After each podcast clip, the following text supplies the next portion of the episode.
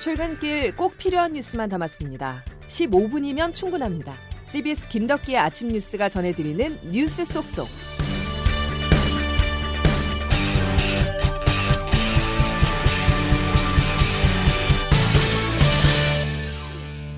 여러분 안녕하십니까. 7월 19일 김덕기 아침 뉴스입니다. 코로나 4차 대유행의 기세가 주말에도 수그러들지 않았습니다. 수도권 거리두기 4단계가 시행된 이후 맞은 첫 주말이었지만 주말 기준으로 가장 많은 신규 확진자가 발생했는데요. 확진자 중 비수도권 비율도 30%를 넘어서면서 전국적인 유행이 본격화하고 있습니다. 정부는 한 발 앞선 방역 조치를 강조하면서 5인 이상 사적 모임 금지 조치를 비수도권에도 오늘부터 적용하기로 했고 강릉시는 거리두기를 4단계로 격상했습니다. 첫 소식 조태인 기자입니다. 오늘 오전에 발표된 일요일 확진자 수는 1,200명대 후반, 많으면 1,300명대 안팎이 예상되는데 일요일 기준 최다 확진자 수입니다. 코로나19의 거센 확산세로 인해 검사 건수가 대폭 줄어든 주말 휴일에도 1,000명을 넘긴 기록이 이어지고 있습니다. 특히 비수도권의 확진자 수가 크게 늘면서 4차 대유행 이후 처음으로 비수도권 비중이 30%를 넘겼습니다. 정부는 풍선 효과 등을 차단하기 위한 앞선 조치로 오늘부터 5인 이상 사적 모임 금지를 비수도권 전체에 적용한다고 밝혔습니다. 김부경 국무총리입니다. 지금은 바이러스의 전파 속도보다도 한 발 앞선 방역이 꼭 필요합니다. 수도권 이외 지역에서도 사적 모임 허용을 4인까지로 적용하겠습니다. 특히 휴가철 피서객이 몰리는 강원 강릉의 경우 수도권보다 더 강력한 사회적 거리두기가 시행됩니다. 비수도권 지역으로는 처음으로 4단계가 적용되는데 사적 모임은 오후 6시부터는 2명까지만 가능하고 식당과 카페는 영업시간이 오후 8시까지로 제한됩니다. 해수욕장 입장도 오후 8시 이후에는 금지됩니다. 제주도는 오늘부터 3단계 거리두기가 적용되면서 도내 유흥시설 집합금지에 더불어 식당, 카페 등은 밤 10시까지만 운영이 가능하고 현행 6인인 사적 모임은 4인까지만 허용됩니다. CBS 뉴스 조태임입니다. 민주노총이 지난 3일 서울에서 강행한 전국 노동자대회 참석자 중에서 결국 확진자 3명이 나왔습니다. 김부겸 국무총리는 유감 표명과 함께 코로나 진단검사 행정명령을 발동했습니다. 여러 차례 자제를 요청했던 집회의 참석자 중에 확진자가 발생된 것에 대해서 깊은 유감을 표합니다. 민주노총은 행정명령에 따라 집회 참석자들이 즉시 검사를 받을 수 있도록 지금이라도 적극 협조해 주시기 바랍니다. 이에 대해서 민주노총 측은 아직까지 집회 때문에 감염이 됐는지 불분명한데 집회가 감염원이라는 인식을 심어준 부적절한 표현이라면서 강하게 반발했습니다. 이런 가운데 지난해 2차 대유행을 촉발한 전광훈 목사의 사랑제일교회가 이번에도 허용 인원을 넘어서는 대면 예배를 강행해 또 다른 우려를 낳고 있습니다. 코로나 4차 대유행의 장기화를 막기 위해서 고강도 방역 조치가 시행되고 있습니다. 하지만 전문가들은 짧고 굵게 끝내는 것이 쉽지 않을 거라고 입을 모으는데요. 왜 그런지 이기범 기자가 취재했습니다. 짧고 굵게 끝내도록 전력을 고강도 방역 조치를 짧고 굵게 끝내겠다는 대통령의 말. 하지만 전문가들은 쉽지는 않다고 말합니다. 최원석 고려대 안산병원 교수입니다. 12월에 있었던 유행도 기간이 그렇게 짧지는 않았었는데 지금이 그때보다 상황이 더 좋지는 않거든요. 예. 가을 정도나 되어야 조금 어, 나아지는 듯한 양상을 보일 가능성이 있고 실제로 대유행의 지속 기간이 갈수록 길어지고 있습니다.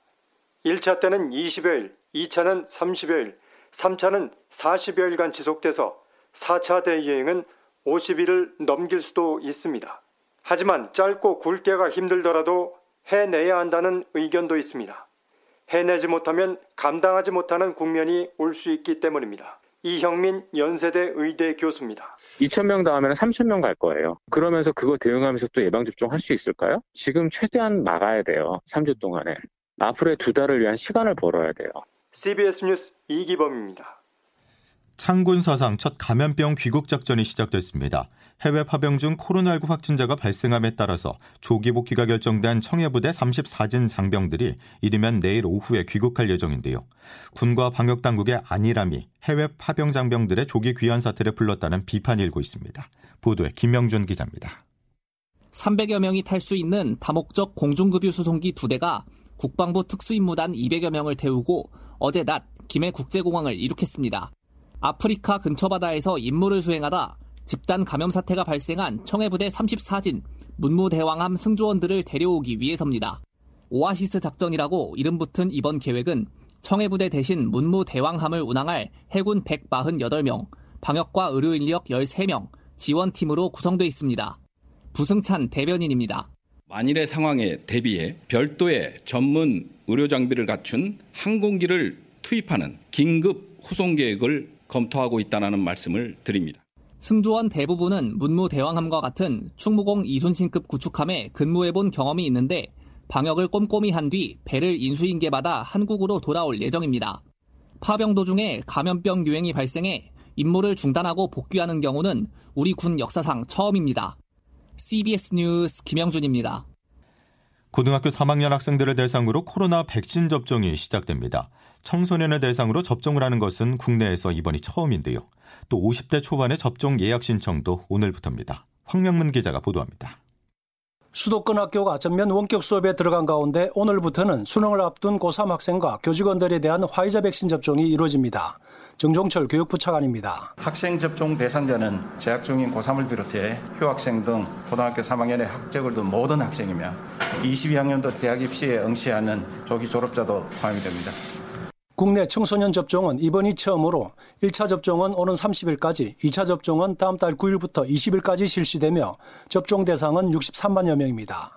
접종 뒤 매우 드물게 심근염 등의 증상이 발생할 수 있어 가슴 통증이나 호흡 곤란 등의 의심 증상이 나타나면 즉시 의료기관의 진료를 받아야 합니다. 교육당국은 2학기를 앞두고 여름방학인 8월 말까지 모든 교직원과 고3 학생들에 대한 백신 접종을 마칠 예정입니다. 또 학원에 대해서도 서울 경기 학원 종사자 21만 명에 대한 백신 우선 접종이 오는 24일까지 이루어집니다. 이와 별개로 일반인에 대한 접종 사전 예약도 계속돼 오늘부터 오는 24일까지 50세에서 54세에 대한 접종 예약이 진행됩니다. 예약자가 일시에 몰리는 것을 방지하기 위해 오늘은 1967년생과 68년생, 내일은 69년생에서 71년생만 예약이 가능하고 21일부터는 연령 구분 없이 예약할 수 있습니다. CBS 뉴스 황맹문입니다. 이번에는 올림픽 열리는 일본 상황을 짚어보겠습니다. 도쿄에서 5일 연속 코로나19 확진자가 1000명을 넘어섰고 선수촌에서도 확진자가 발생했는데요. 우려하던 코로나 올림픽이 현실화하고 있습니다. 국제부 장성주 기자입니다. 어제 도쿄도의 코로나19 확진자는 1008명으로 5일 연속 1000명을 넘었습니다. 일주일 평균 확진자도 1068명으로 전주 대비 145%나 급증했습니다. 선수촌에서도 첫 확진자가 나왔습니다. 남아프리카 공화국 남자 축구대표팀 소속 선수 2명과 영상분석 직원 등 3명이 양성 판정을 받은 겁니다. 도쿄올림픽 조직위원회는 일본 안팎의 대회 관련 선수나 관계자 가운데 55명이 코로나19에 걸렸다고 말했습니다. 한편 일본 군국주의의 상징인 우길기가 올림픽 기간 동안 논란이 될 전망입니다.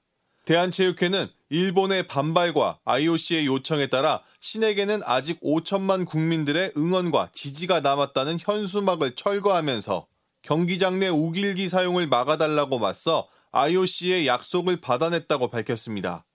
하지만 도쿄올림픽 조직위는 우길기 디자인이 일본에서 널리 사용되고 있으며 정치적인 주장을 담고 있지 않다는 입장이어서 갈등의 불씨를 남겼습니다. CBS 뉴스 장성주입니다. 이처럼 한일 갈등 상황이 출구를 찾지 못한 상황 속에 문재인 대통령이 도쿄올림픽을 계기로 일본을 방문해 스가 요시히데 일본 총리와 정상회담을 가질 예정이라고 일본 요미우리 신문이 오늘 보도했습니다. 그동안 일본의 독도 도발과 강제징용 배상 갈등으로 한일 관계가 악화됐고 최근에는 주한 일본 대사관 총괄 공사가 문 대통령을 겨냥한 성적 발언으로 무리를 일으키면서 문 대통령의 방일이 쉽지 않을 것이라는 관측이 나왔었는데요. 요묘리 보도가 사실이라면 청와대가 이 같은 악재 속에서도 전격 일본 방문을 결정한 것이어서 그 배경에 관심이 쏠리고 있습니다. 한편 일본 정부는 성적 발언으로 무리를 일으킨 소마 히로시하 총괄공사를 경질할 방침으로 전해졌습니다. 여야 대선 주자들이 주말도 없이 바삐 움직였습니다. 여권 주자들은 정책 발표와 지역 방문에 나섰었고 야권에서는 캠프 구성에 박차를 가하며 공약 발표를 이어갔습니다. 송영훈 기자가 여야 대선 주자들의 움직임을 종합했습니다. 이재명 후보는 어제 전환적 공정성장을 제1 공약 키워드로 제시하며 불공정 거래와 악의적 불법 행위에 대한 엄중한 징벌 배상 등을 실행하겠다고 강조했습니다. 대기업과 중소기업 소상공인, 자본과 노동, 정규직과 비정규직 등에서 갑을 관계를 청산하고 공정 경쟁 질서를 반드시 확보하겠습니다. 이낙연 후보는 전남 광양과 여수, 정세균 후보는 충북, 추미애 후보는 대구를 방문해 지지를 호소했습니다.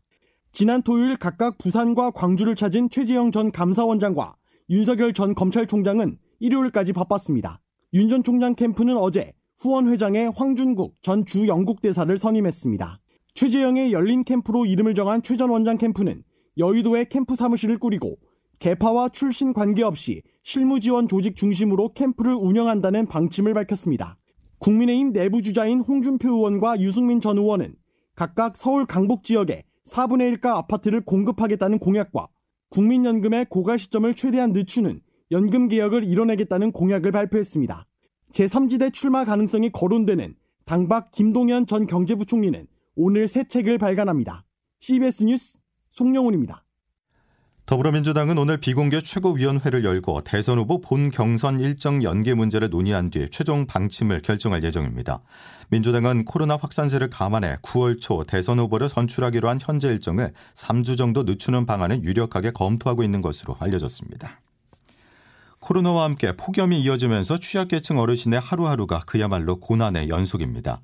잠자는 것부터 먹는 문제까지 올여름을 어떻게 버텨야 할지 막막하기만 한데요. 서울 탑골공원에 김종록 기자가 나가봤습니다. 섭씨 30도를 웃도는 폭염에 떼약볕이 쏟아졌던 지난 16일 정오 서울 종로구 탑골공원 주변에선 배식을 받아든 채 그늘 및 빈자리를 찾는 노인들을 쉽게 찾아볼 수 있었습니다.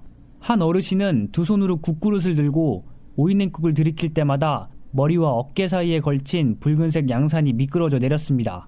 코로나 상황이 심각해지면서 거리두기 단계가 격상되자 원래 실내에서 제공됐던 무료 배식이 노상에서 먹는 방식으로 바뀌었습니다. 70대 노인 손모 씨입니다. 힘들기야 거는 뭐 어쩔 수 없지. 뭐. 한 400명 가까이 되는데.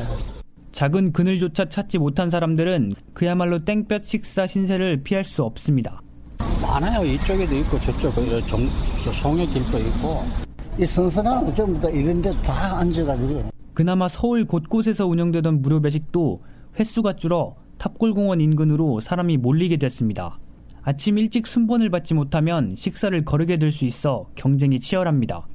6시까지는 와야 되는데 아침 새벽에 표 받는 사람만 도시락을 주고 좀 늦게 온 사람들은 빵 줘야 주고 인파가 몰리면 방역은 더욱 취약해질 수 있어 불가피한 조치라지만 올해 따라 폭염은 더 야속하기만 합니다. CBS 뉴스 김종록입니다. 무더위로 냉방기기 가동과 산업생산 가동률 상승으로 전력 수급에 비상이 걸렸습니다. 전력거래소는 무더위가 이어진 지난주 전력 공급 예비력이 통상적인 안정 수준인 10기가와트 아래로 떨어졌다고 밝혔습니다. 전력 수급난에 대비해 8.8기가와트의 추가 예비 자원을 확보한 정부는 주요 기업들의 전력 사용이 최대일 때 수요를 조절하거나 자체 발전 시설을 활용해 요청하는 등 수요 관리에 나섰습니다. 김덕기 아침 뉴스 여러분 함께하고 계십니다. 이제 오늘 날씨 알아보겠습니다. 이수경 기상 리포터. 네, 기상청입니다. 예, 오늘도 폭염특보가 내려진 곳이 많죠. 네, 그렇습니다. 동해안과 일부 남부를 제외한 전국에 계속해서 폭염특보가 내려져 있는 상태인데요. 수도권과 충청도 지역은 가장 높은 단계인 폭염 경보가 발효 중인 곳도 많습니다. 이렇게 무더위의 기세는 꺾이지 않아서 오늘 내륙 지역을 중심으로 33도 안팎의 찜통더위가 이어지겠는데요. 서울과 수원, 대전과 전주의 기온이 33도, 대구와 부산은 31도가 예상됩니다. 특히 중복과 대서절기가 있는 이번 주는 무더위의 강도가 더 심해지면서 수요일에는 서울의 낮 기온이 36도까지 오르겠습니다. 한편 장마 전선의 영향을 받는 남부지방은 비가 더 내린 뒤 오전 중에 갤 것으로 보이는데요. 전남 남해안에는 최고 60mm, 제주도는 밤까지 최고 80mm 이상의 비가 내릴 것으로 보입니다. 그 밖의 지역은 오늘 가끔씩 구름이 끼면서 산발적으로 소나기가 지나는 곳이 있겠는데요. 적게는 5에서 많게는 60mm 정도의 소나기가 예상됩니다. 지역 에 따라 천둥 번개와 돌풍을 동반해 시간당 30mm 안팎의 강한 소나기가 지날 것으로 예상됩니다. 날씨였습니다. 오늘부터 고3 학생들이 화이자 백신을 맞게 됩니다. 10대 청소년을 대상으로 처음 이뤄지는 접종이죠. 드물지만 후유증으로 가슴 통증이나 두근거림 등의 증상이 나타날 수 있다고 합니다. 대부분 며칠 안에 완화가 되지만 증상이 계속된다면 즉시 병원을 찾아야 하는데요. 부모님과 선생님들께서는 조금 더 신경을 써서 우리 아이들을 관찰해 주셔야겠습니다. 자, 월요일 김덕기 아침 뉴스는 여기까지입니다. 고맙습니다.